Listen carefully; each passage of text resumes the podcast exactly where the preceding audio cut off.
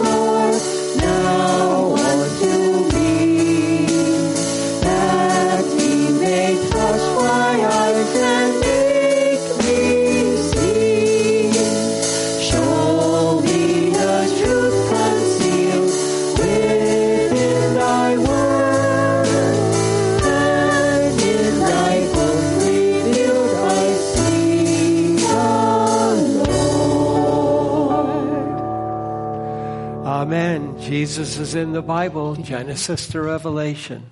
We will now have our call to worship this morning. Good morning. Good morning. Call to worship this morning is Psalm 118, verses 1 through 6. Oh, give thanks unto the Lord, for he is good, because his mercy endureth forever. Let Israel now say that his mercy endureth forever. Let the house of Aaron now say that his mercy endureth forever. Let them now that fear the Lord say that his mercy endureth forever. I called upon the Lord in distress. The Lord answered me and set me in a large place.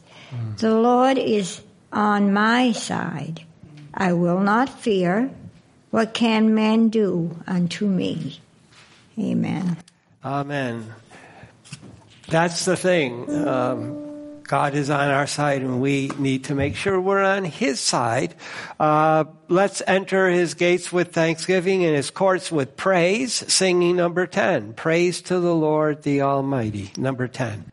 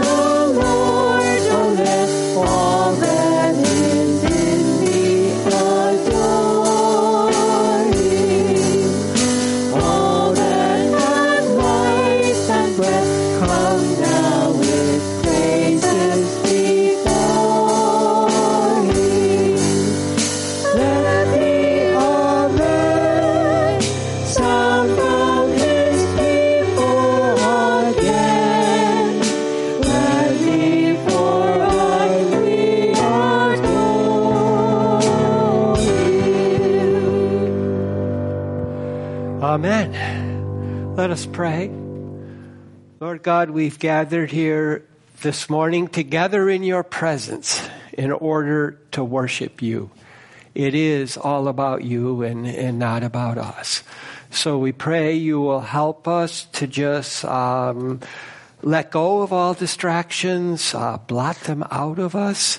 Uh, help us to focus totally on you and let nothing, nothing get in the way of our worship of you. We pray it would just be you and us, and we are totally focused on you. We ask it in Jesus' name. Amen. And now, if you will take um, your bulletin inserts, we will pray our prayer of confession. Our Father, forgive us for thinking small thoughts of you and ignoring your immensity and greatness. Lord Jesus, forgive us when we forget that you rule the nations and our small lives. Holy Spirit, we offend you in minimizing your power and squandering your gifts.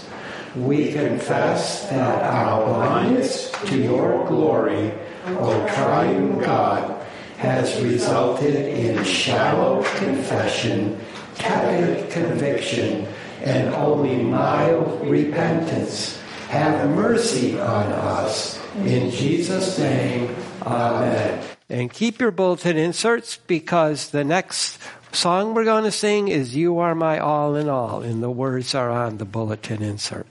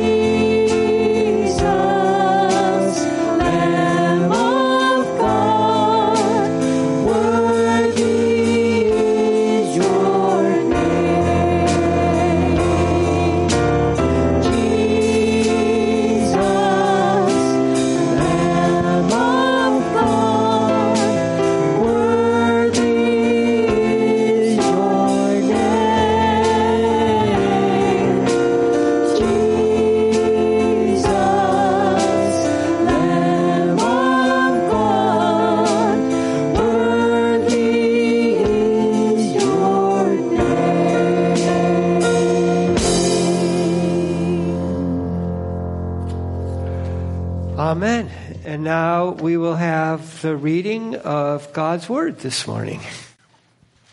Scripture this morning is from St. Mark 10 and Psalm 119. This is verses 17 to 31. And when he was gone forth into the way, there came one running and kneeled to him and asked him, Good master, what shall I do that I may inherit eternal life? And Jesus said unto him, Why callest thou me good? There is none good but one, that is God. Thou knowest the commandments. Do not commit adultery. Do not kill. Do not steal. Do not bear false witness. Defraud not. Honor thy mother and father. And he answered and said unto him, Master, all these have I observed from my youth. Then Jesus, beholding him, loved him, and said unto him, One thing thou lackest, go thy way, sell whatsoever thou hast, and give to the poor, and thou shalt have treasure in heaven, and come, take up the cross, and follow me. And he was sad at that saying, and went away grieved, for he had great possessions. And Jesus looked round about, and saith unto his disciples, How hardly shall they that have riches enter into the kingdom of God? And the disciples were astonished at his words. But Jesus answereth again, and saith unto them, Children, how hard is it for them that trust in riches to enter into the kingdom of God? It is easier for a camel to go through the eye of a needle than for a rich man to enter into the kingdom of God. And they were astonished out of measure, saying among themselves, Who then can be saved? And Jesus, looking upon them, saith, With men it is possible, but not with God, for with God all things are possible. Then Peter began to say unto him, Lo, we have left all and have followed thee. And Jesus answered and said, Verily I say unto you, there is no man that hath left house, or brethren, or sisters, or father, or mother, or wife, or children, or lands, for my sake and the gospel's. But he shall receive a hundredfold now in this time houses and brethren and sisters and mothers and children and lands with persecutions and in the world to come eternal life. But many that are first shall be last, and the last first.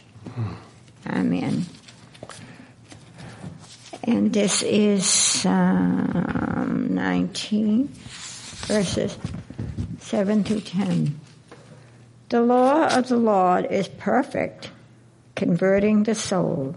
The testimony of the Lord is sure, making wise the simple. The statutes of the Lord are right, rejoicing the heart. The commandment of the Lord is pure, enlightening the eyes. The fear of the Lord is clean, enduring forever. The judgments of the Lord are true and righteous altogether.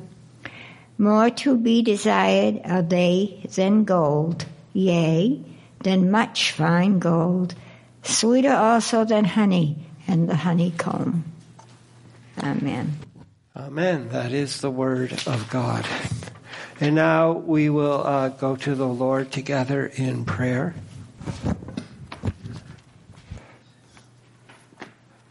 Almighty and eternal God, we praise you for the salvation you have given in your Son and the gift of faith given through his faithfulness, his faithfulness to always do your will. We ask that in this season of Lent, leading up to the day when the Savior died, to give us release from the penalty of sin that we will be giving over enough of our time every day to meditate on the suffering he went through on our behalf so that we may try to comprehend the extent of his love and all that he endured to reconcile us to you.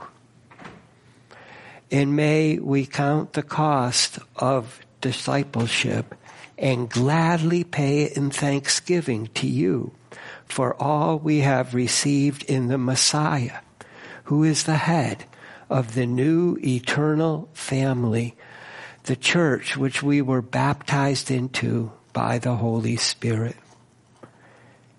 Please, please, it is not too late for us to be obeying Jesus' last command to make disciples and to be teaching them to obey all that Jesus commanded so they can be part of the family too.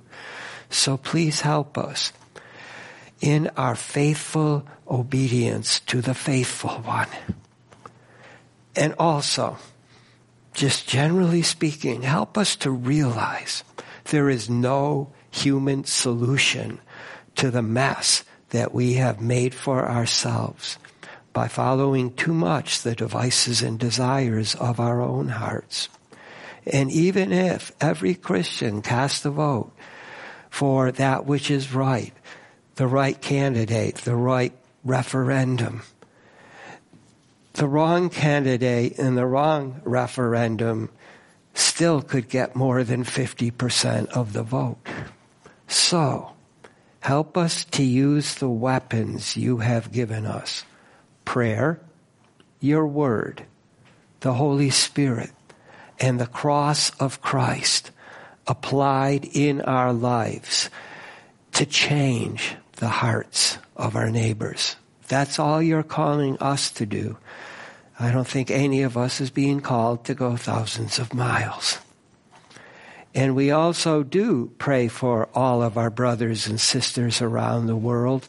And I was reminded again this week in, in the Daily Bread that someday around your throne, people of every uh, nation, language, tribe, and tongue will be united. So we should start preparing now. Now, for ourselves, we, we pray for people that we know need um, housing, Elin, Al, and some other people. We pray for strength and health for Allie, Christine, Sally, Noel. We pray for those confined, Doris, Cindy, Fran. Father, we also um, pray for those who are embarking on new endeavors in their lives. I know Debbie's one of those. And for all of us, all of us, help us to discover with your help new and creative ways to do your will for us. And Father, we pray that um, after the benediction, when we have our um, uh, tribute celebratory meal, we pray that Dave would just realize how much he is loved by you and us. And please help me to explain and interpret and apply your word. And please, Holy Spirit, we ask that you would change us starting now and, and little by little over time. And let it all begin with me. And then most of all, we pray for the presence of both the Holy Spirit and Jesus in the sacrament. And now, Lord, I thank you that when there's no more words that I can pray, that we can pray, that come from us, Jesus left us with a prayer that just covers all the important things. So we pray it together with one heart and one voice. Our Father, who art in heaven, hallowed be thy name. Thy kingdom come, thy will be done, on earth as it is in heaven. Give us this day our daily bread, and forgive us our debts as we forgive our debtors. And lead us not into temptation, but deliver us from the evil. For thine is the kingdom and the power and the glory forever. Amen. And it's true. Amen again. So, before we go into God's Word, we're going to sing the one song that totally sums up everything we heard read already in the Word this morning. And that is the song, I Surrender All, which is number 408. 408.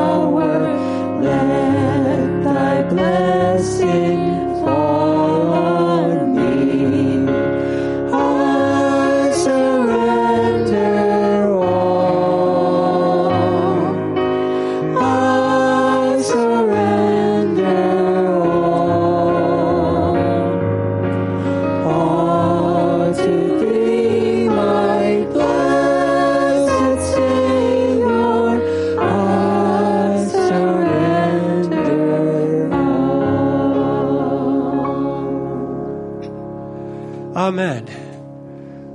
Well, before I actually get into the message this morning, let me just say that from July of 2004 to January of 2007, with time off for Lent and Advent, I preached through the Gospel of Mark in, in detail. And it's kind of interesting to go back and compare then with now. But I want to give you some background that's very important this morning. There are two main ways to look at Mark's Gospel, and I had two powerful commentaries in addition to some others.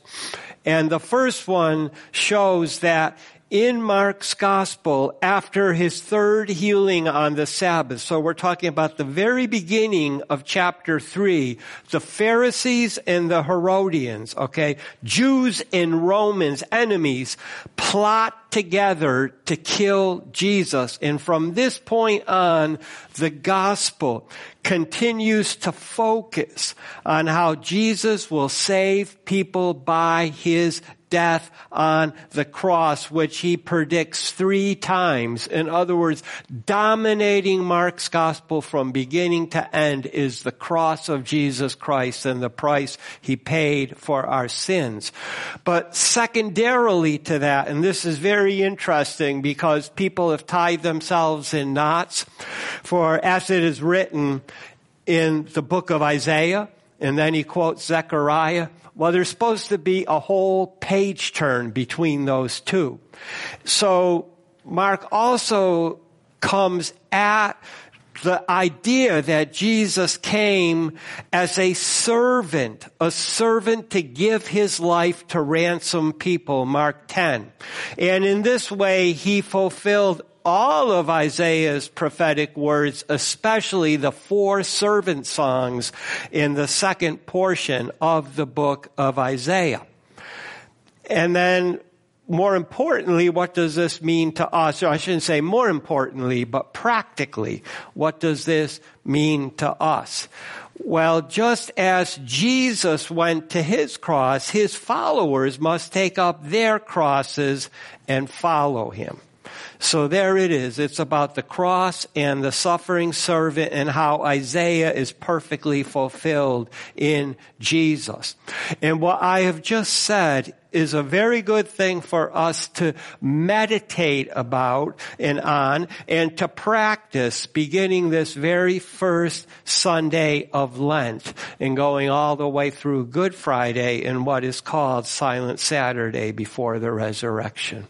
So, now to get more particular, our passage this morning is about a conflicted well-to-do man who ran up to Jesus and kneeled before him. This passage reflects the theme of the sacrifice needed to follow Jesus. I surrender all. And in order to receive life everlasting. Now he thought he could do something to inherit this life that is everlasting. Um, do something to inherit a gift but that's not quite how it works. He, he, he, there was one way that he was right that's kind of interesting. I was thinking about a human inheritance.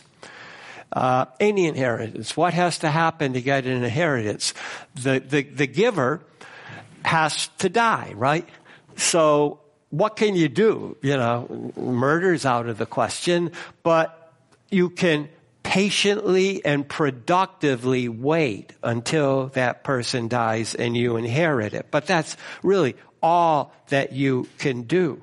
But we heard this morning already, Jesus did put forward the condition it's humanly impossible, but he put forward the condition. He would have to sell this man, okay? He's not saying this for everybody, and I'll develop this more later. But this man had to sell his many possessions and then give the entire proceeds to the poor and moreover follow Jesus. But the man was so attached to his possessions that he walked away sad and still lost, and we don't know what happened to him later. And then Jesus went and said, okay, you're my disciples now. I've chosen you and you are following me. Um, he said, salvation is impossible through human effort, but God has more, more than enough power to save.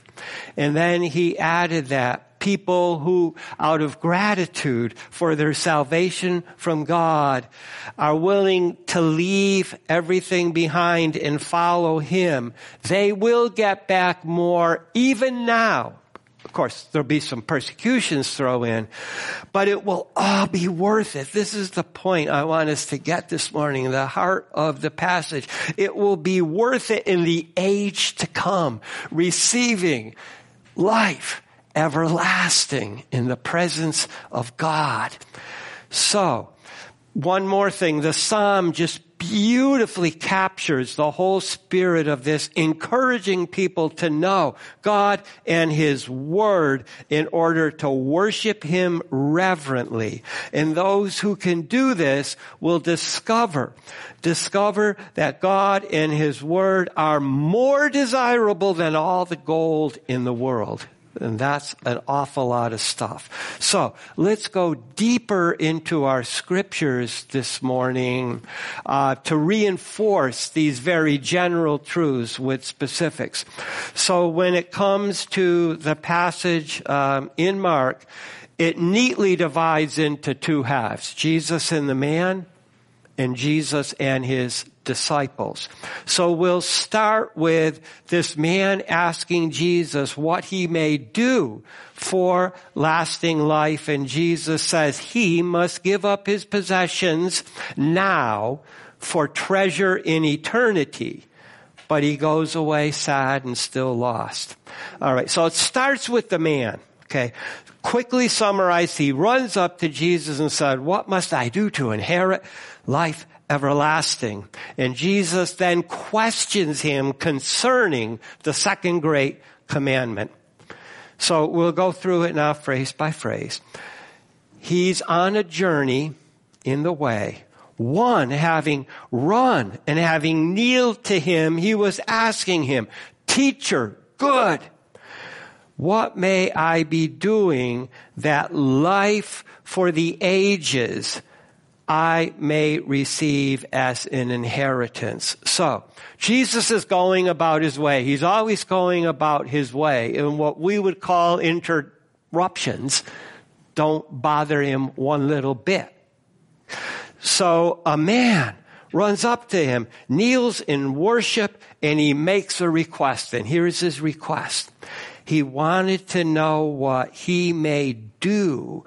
So the result would be literally life for an eon, which actually is a Greek word come into English and dropping the A. And then Jesus says, why? Me, thou art calling good.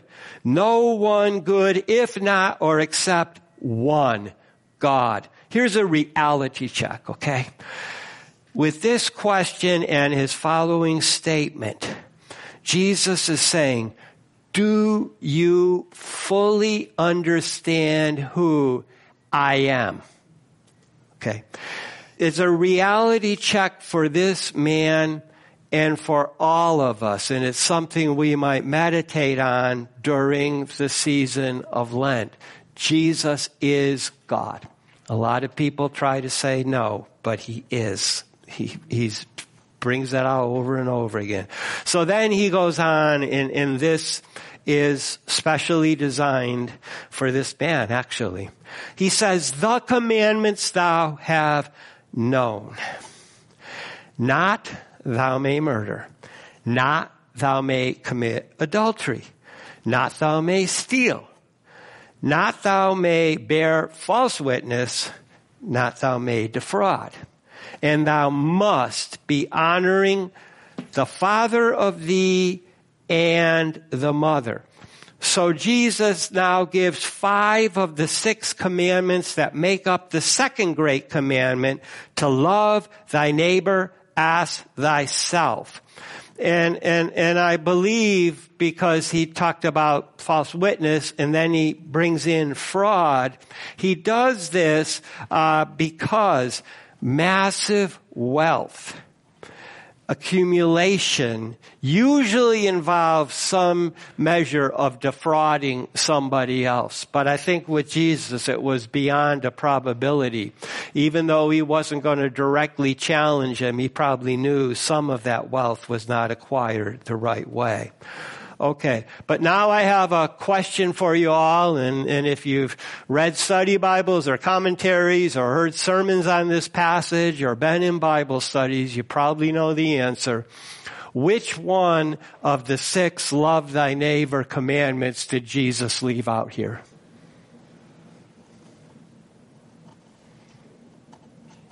You can read it if you want. Left the Sabbath out. That wasn't. That's a God one. That's the first commandment, the first great commandment. Coveting. Coveting. He did not say, thou may not covet. And what's really important about, well, I'll, I'll wait, I'll wait my time on this. Um, so now the man says, because Jesus pulled back on one of them, he kept all of these. Jesus loved him, but asked just one more thing of him to give to the poor so that he may have eternal treasure. But he could not do this and went away sad. So the man is saying to him, teacher, these all I have kept from my youth. And as you think about those, you know, five kind of extreme ones, and everybody thinks of the extreme, not the Sermon on the Mount. Um, many people really think they have obeyed these five commandments. Okay. I didn't kill anybody. I never committed physical adultery. I don't lie too much. Uh, I haven't cheated anybody. I have been honoring my parents the best I can. I'm a good boy. I'm a good girl. But Paul used coveting, if you remember in Romans 7. And Paul was a Pharisee of Pharisees who did everything to the letter of the law. And he said, I would not have known what sin is if the commandments had not said, thou shalt not covet. So it wasn't really just this man. Then Mark continues, then Jesus, having earnestly beheld him, loved him and said to him, One thing is being lacking thee. Thou must be going.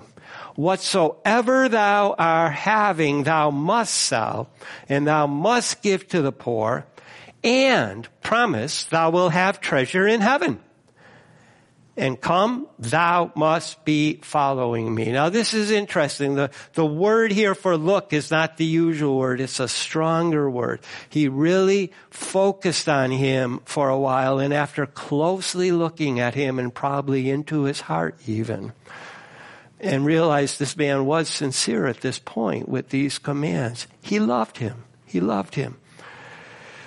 But one thing, there's always in every one of us one thing, at least one thing, in which every human being falls short, falls short of what God expects of us. And so Jesus gives him three or four commands that will help him to overcome his sin of covetousness. Now, if he could give everything to the poor, he would have treasure in heaven. And the big question here right now the infinitely valuable question, more than a million dollar question. Can he give up everything in order to have no money for, let's say, 60 years? Let's say he accumulated this great wealth by age 25. He's not going to likely live past 85, right? So can he give this all away for eternal treasure? And meanwhile, for no more than 60 years, he follows Jesus with nothing.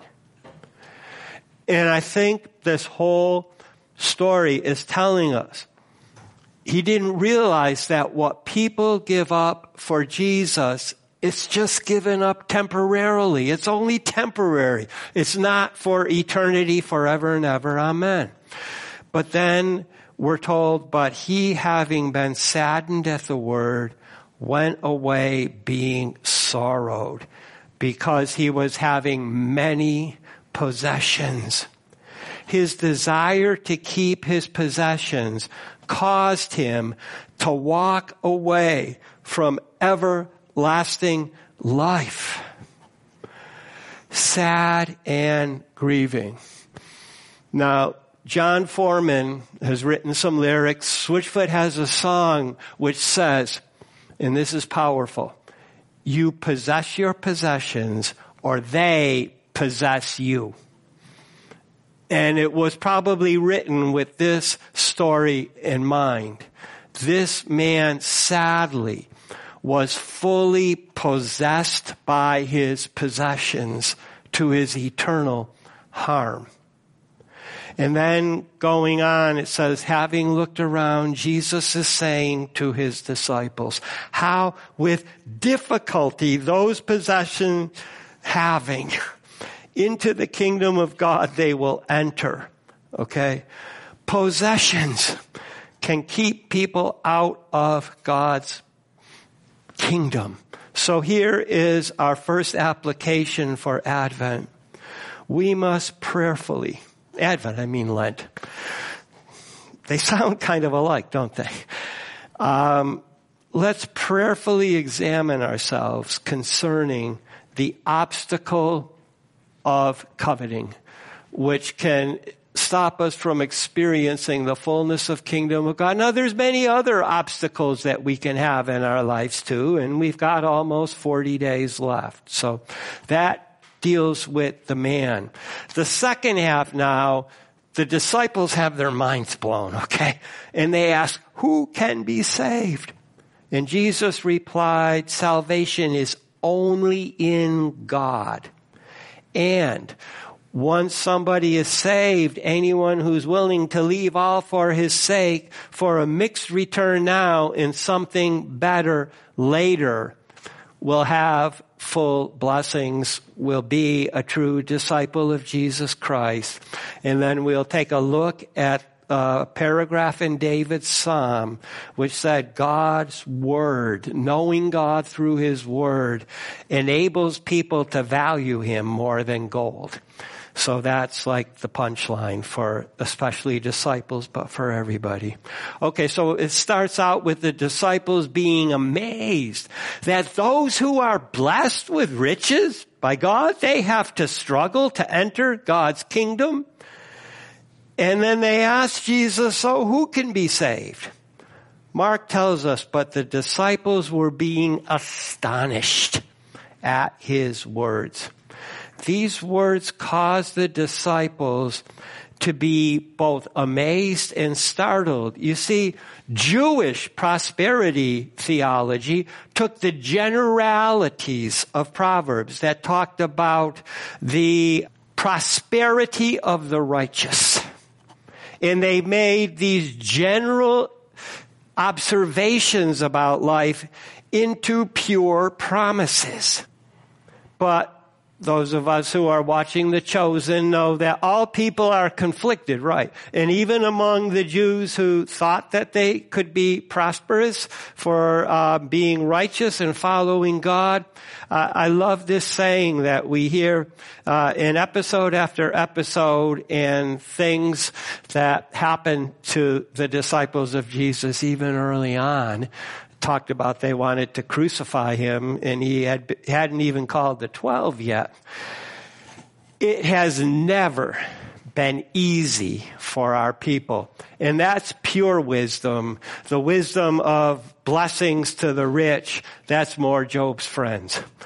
Okay, continuing. But Jesus, again having answered, is saying to them, Children, how difficult it is being into the kingdom of God to enter.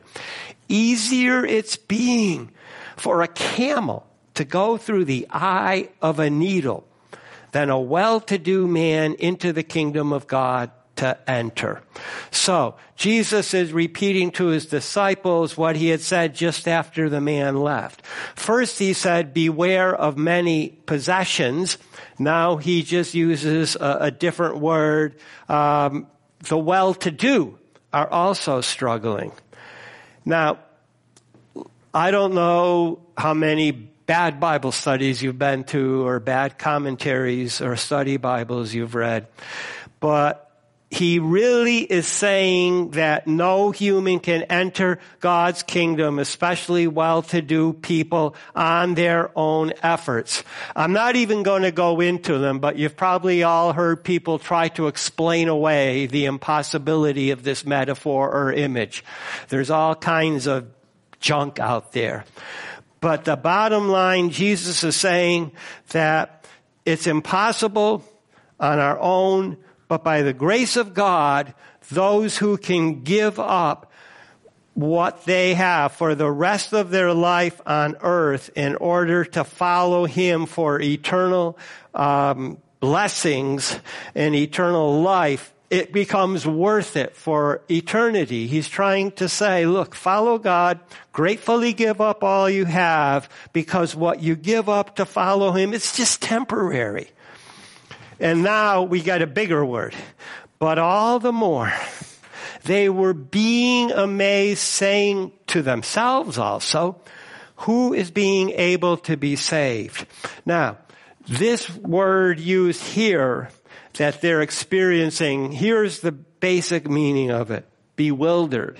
Or overwhelmed in practice. Okay, this is no longer theory. Jesus is hitting them between the eyes in real life. They see this rich man go away. And then the best of all is to be struck out of one's senses. They just can't make sense of what Jesus is saying to them. And it's very interesting that they should ask each other, not Jesus, who can be saved? But I think they're on the right track here because when they say, be saved, that question is implying that salvation, in order for salvation to happen, it's something that somebody does for people, not something that is done by people. And realizing it can't be done by them is that man presumed they're on the right track. So Jesus um, throws them more information to help them. He says that um, God can do what people cannot. Then in response to Peter, he says, and yes, anyone who leaves everything for Jesus, for his sake, will receive much more now and especially in the life to come. So, and, and, and, and hear this. Having earnestly beheld them, Jesus is saying, with men, impossible. But not with God, for all things are possible with God. This look it is the exact same word, the exact same look that he gave, the look of love that he gave to this man who first approached him. And now Jesus strongly states that what men are not able to do to save themselves, God is strong, mighty, and powerful enough to do anything, including saving people. Another picture forward to the cross, actually. Okay. So, here's something for us to do. This isn't just 2,000 years ago. We must realize no one can save himself so that we will fully trust in God's power to save us and also realize that whatever following Jesus costs, it is nothing compared to eternity, eternity with God in His presence. So again, what we have to give up to follow Jesus is just temporary. So now Peter begins to say to him, so Peter, you know, he could go on and on and on. So he starts with this. Behold, we have left all and we have followed thee. Now, the tense of that verb, Peter's reminding Jesus, these 12 left everything behind to follow him, and they are still following him. Everything that's happened to this point, nothing has turned us away from following you. And then we're told Jesus is saying truly, I'm saying to you all, no one is being who has left house or brothers or sisters or mother or father or children or lands for my sake or for the sake of the gospel. If not, he may receive a hundredfold. Now, in this time, houses, brothers, sisters, mothers, children, lands, with persecutions. There's a lot in this statement of Jesus. First of all, he lists five relationships that might be asked to leave, that we might be asked to leave. And he brackets these with two possessions that many people will have, houses and some land. Why? Why is he asking this? He's asking this sacrifice for the sake of him and for his gospel. And what's the gospel? Namely, what he will give. His very life so that anyone may be saved. Again, the cross is here. And then he pronounces a hundred times more, more in this age. Okay. Now, how can you have a hundred times more relationships and, and possessions like houses and land? I believe the answer is when a person is joined to the church of Jesus by being baptized into the church by the Holy Spirit. And remember at the end of Acts chapter 2, it said, in the early church, all the believers had everything in common. It becomes a new family. The blessing of being a Christian and any Christian that is in a local church of a hundred people or knows a hundred Christians, you have is a hundred times more. Brothers, sisters, you share your possessions it's a hundred times better to be in God's church. But, and here's the kicker, and it's only in Mark, but it's true. There will be persecution because the world hates Jesus and his people. I've given you four references from Gospel Acts 3 and from an epistle. So, here's the hard part, but that's what Lent's all about, right? May we accept that persecution persecutions plural, are part of the present day reward, air quotes, for leaving everything to follow Jesus. But then Jesus gets to the bottom line. And in the age coming, life everlasting.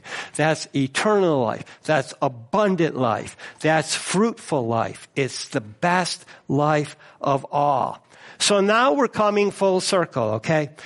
This man had run up and said, I want to possess eternal life. What can I do? And Jesus says, it's not what you do. It's what God does for you. But if you will respond to what God has done for you, then you can have life that's everlasting. And Jesus can say this to his followers because their hearts are more open. And he's saying it to us. Remember, whatever we give up for the sake of following Jesus, it's only temporary, just for this lifetime in this world. And then Jesus concludes, and I'm not sure if it's even part of this story, but he says it a lot, especially at the end of the vineyard parable. But many, they will be first now, last in the kingdom and vice versa, the last first.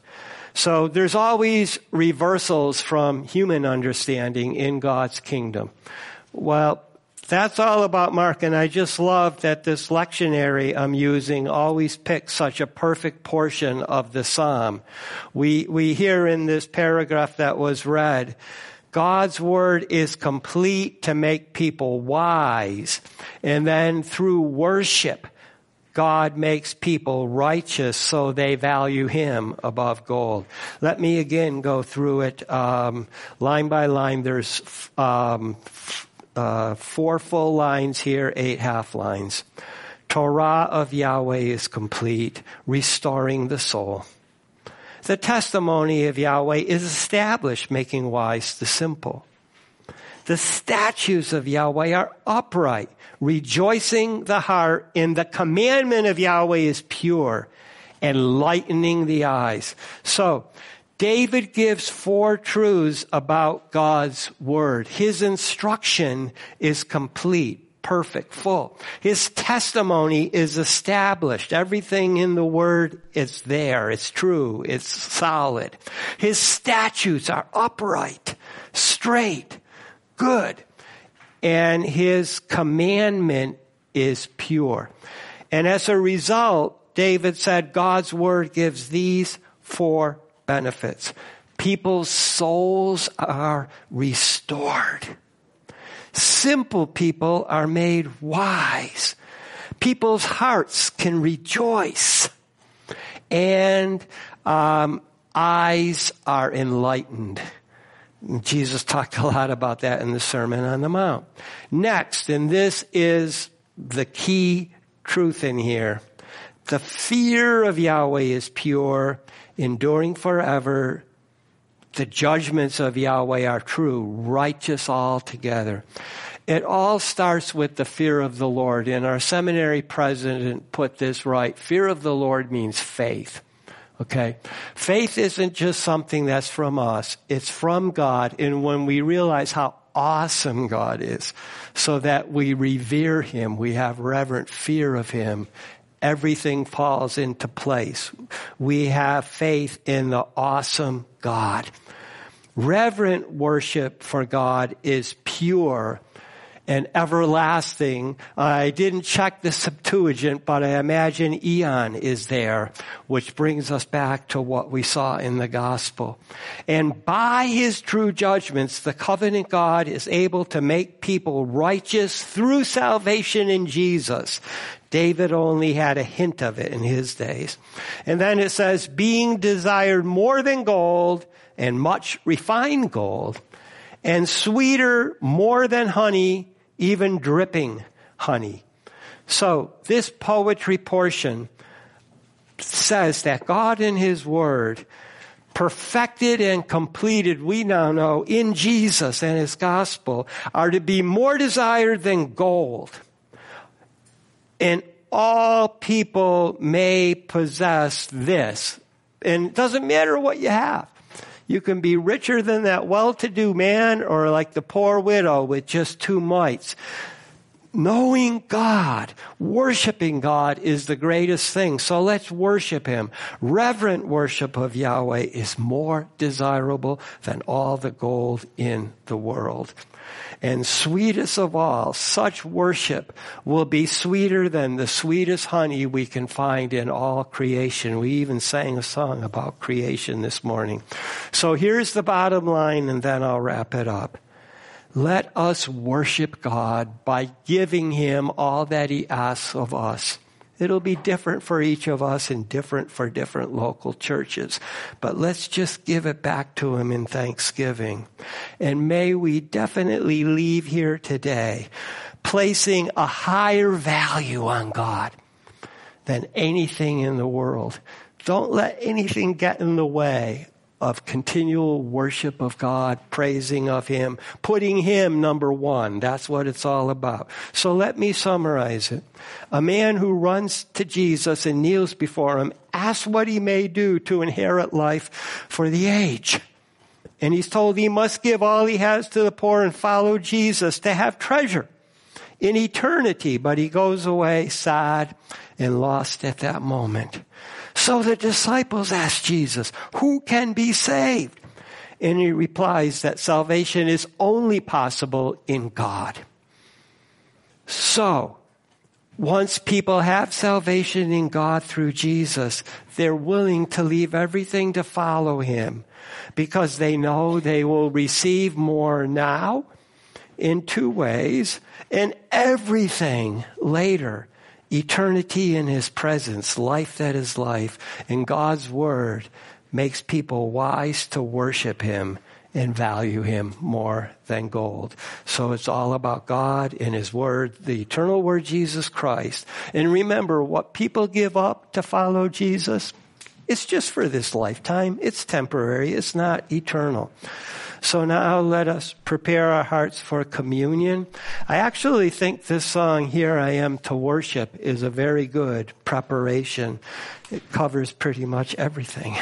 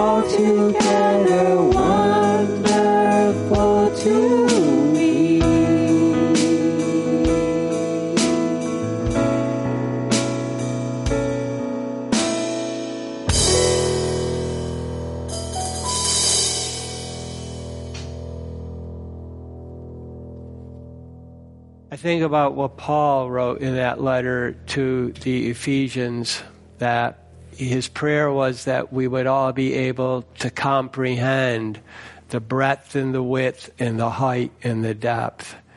And what he was talking about there was what Jesus did on the cross. And until we can really understand the cross, we can never understand the love of Christ with which he finishes that paragraph. But we now have the um, blessing and opportunity to partake of communion, and, and I hope everybody has their kit.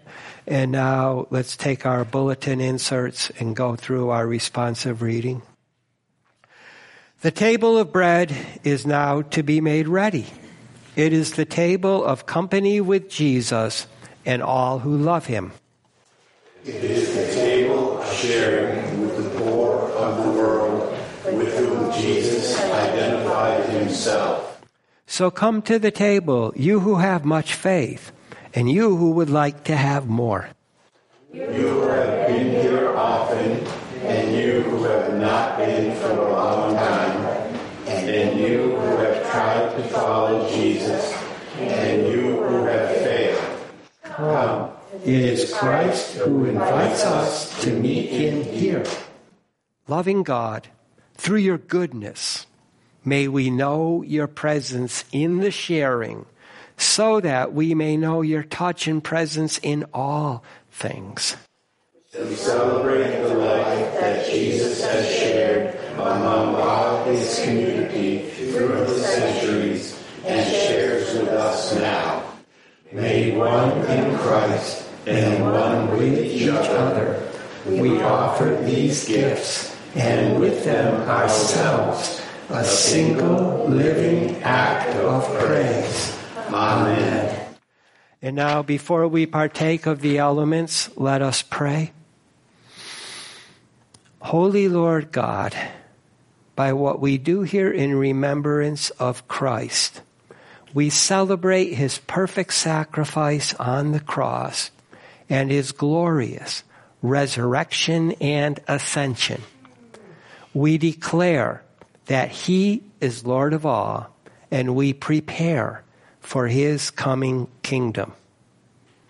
We pray through you, Holy Spirit, this bread may be for us the body of Christ, and this cup the blood of Christ.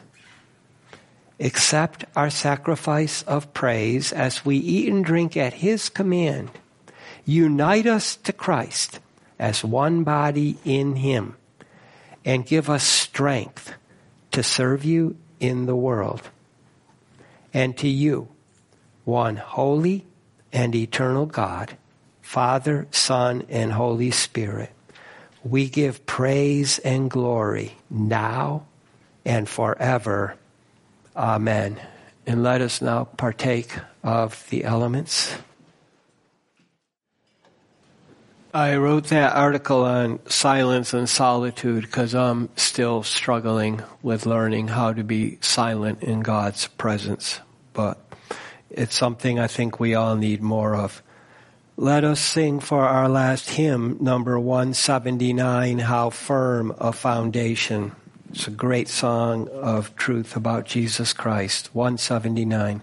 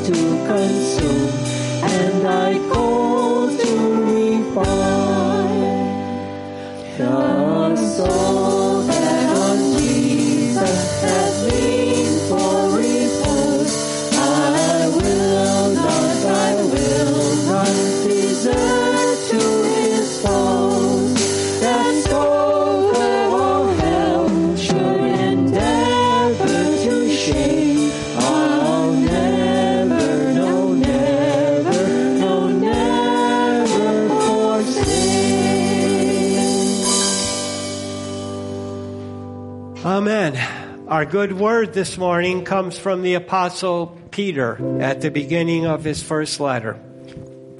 And if you address as Father the one who impartially judges according to each man's work, conduct yourselves in fear during the time of your stay upon earth, knowing that you were not redeemed with perishable things like silver or gold from your futile way of life inherited from your forefathers, but with precious blood as of a lamb unblemished and spotless, the blood of Christ. For he was foreknown before the foundation of the world, but has appeared in these last times for the sake of you who through him are believers in God, who raised him from the dead and gave him glory, so that your faith and hope are in God. Amen. And now let's close with this chorus we haven't sung in a while, but it's so important. In light of all we've heard, let us sing from our hearts 228. I love you, Lord.